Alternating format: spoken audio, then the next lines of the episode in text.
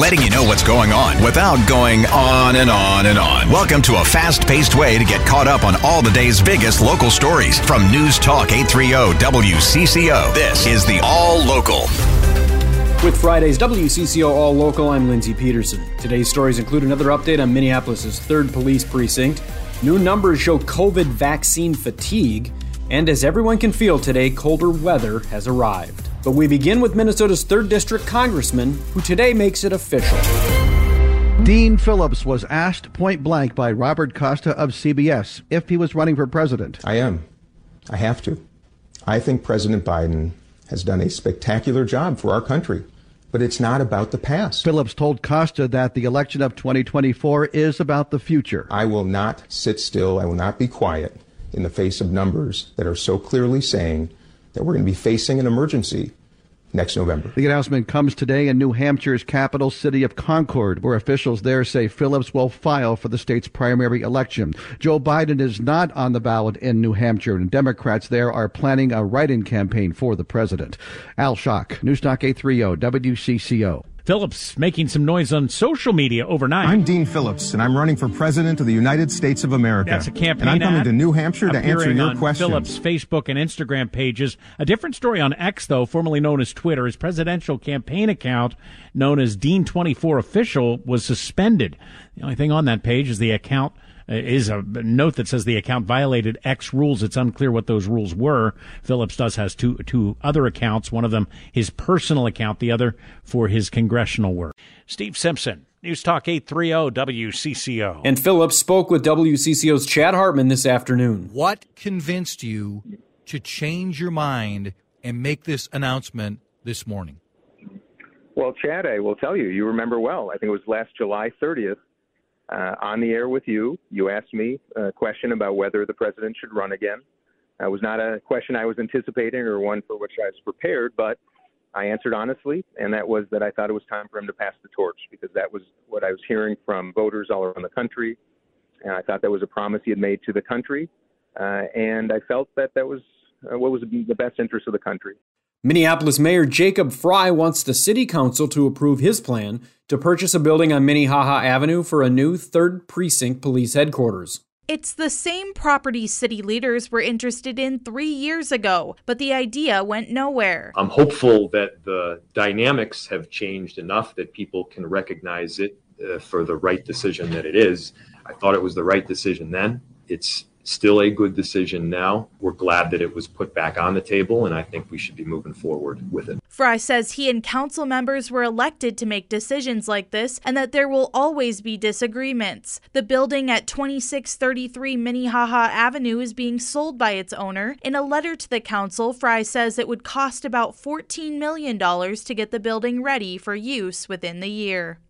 Taylor Rivera, News Talk 830 WCCO. Police in Bloomington are hoping that a new program will help cut down the number of nonviolent mental health calls their officers respond to in the future. In 2022, Bloomington Police responded to more than 1,000 calls related to mental health crisis or suicide attempt or threat. More than 900 calls have come in already this year. Police Chief Booker Hodges says this new program will offer those suffering access to immediate in-home therapy free of charge. This has a potential to have a significant impact on our community, and I think in terms of how we deal with these types of calls and the intersection between law enforcement and brain health, I haven't seen anyone do this, and I think if we're successful here, this will be the model that most jurisdictions go to. The program is expected to be up and running in December.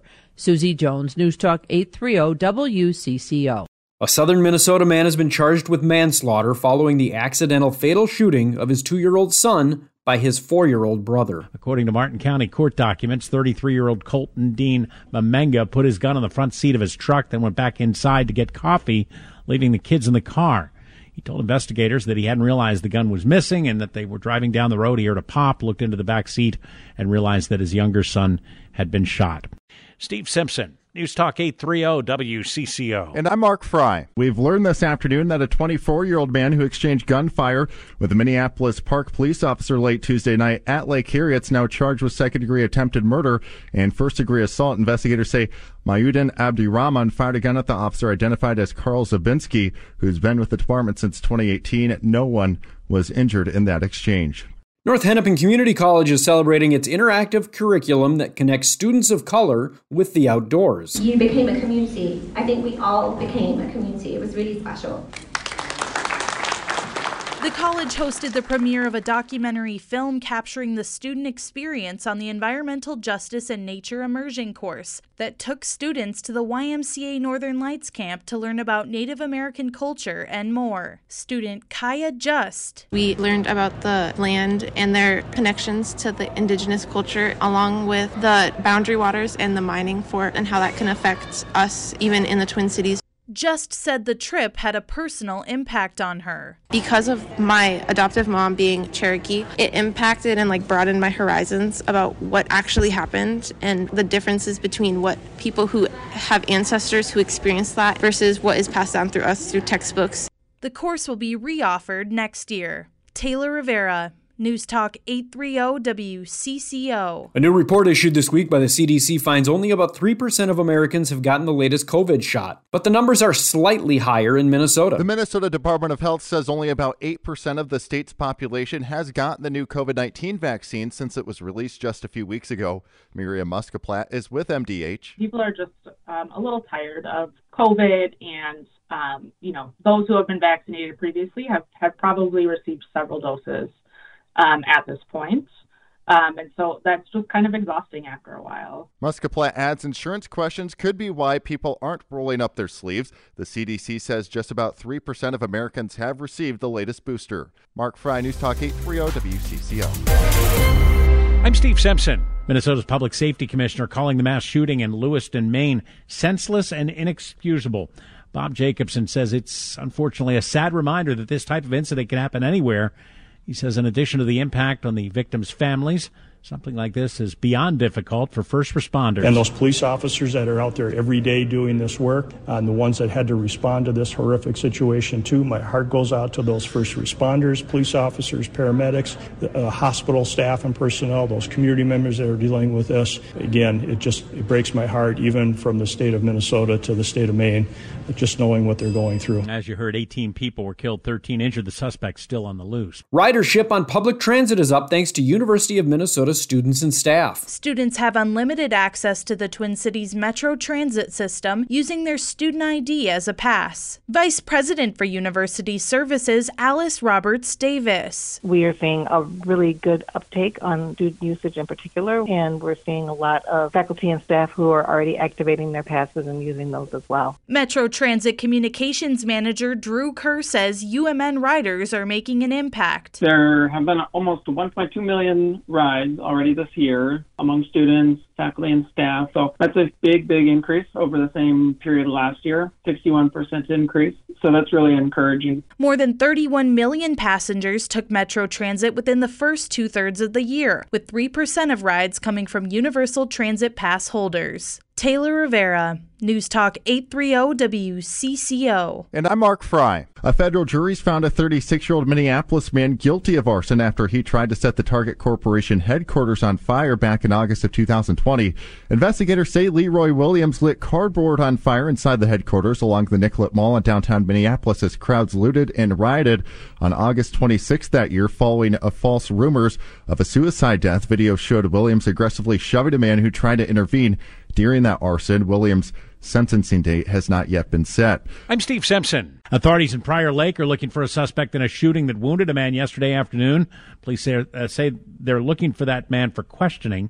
They believe the two men knew each other and that there's no danger to the public. The victim is expected to survive. The Minnesota Zoo is welcoming two orphaned sea otter pups from Alaska. Director of Animal Care Kurt Heisman says 5-month-old Denali and 2-month-old Nuka were separated from their mothers shortly after being rescued, with Nuka being intercepted at just 1 day old. Nuka, her mom was actually preyed upon by an orca, which left her orphan. What's interesting about her story is that it was actually witnessed by a member member of the Alaska Sea Life Center. They were on a fishing charter and actually witnessed and filmed the entire event happening. Heisman says the pair came to the Minnesota Zoo because of their world-class otter care. So the Minnesota Zoo has a long history caring for sea otters. We've had otters at our zoo for over 15 years, and we have 3 resident male northern sea otters currently. Denali and Nuka are expected to join the other resident otters and make their public debut in early 2024. Taylor Rivera, News Talk 830 WCCO.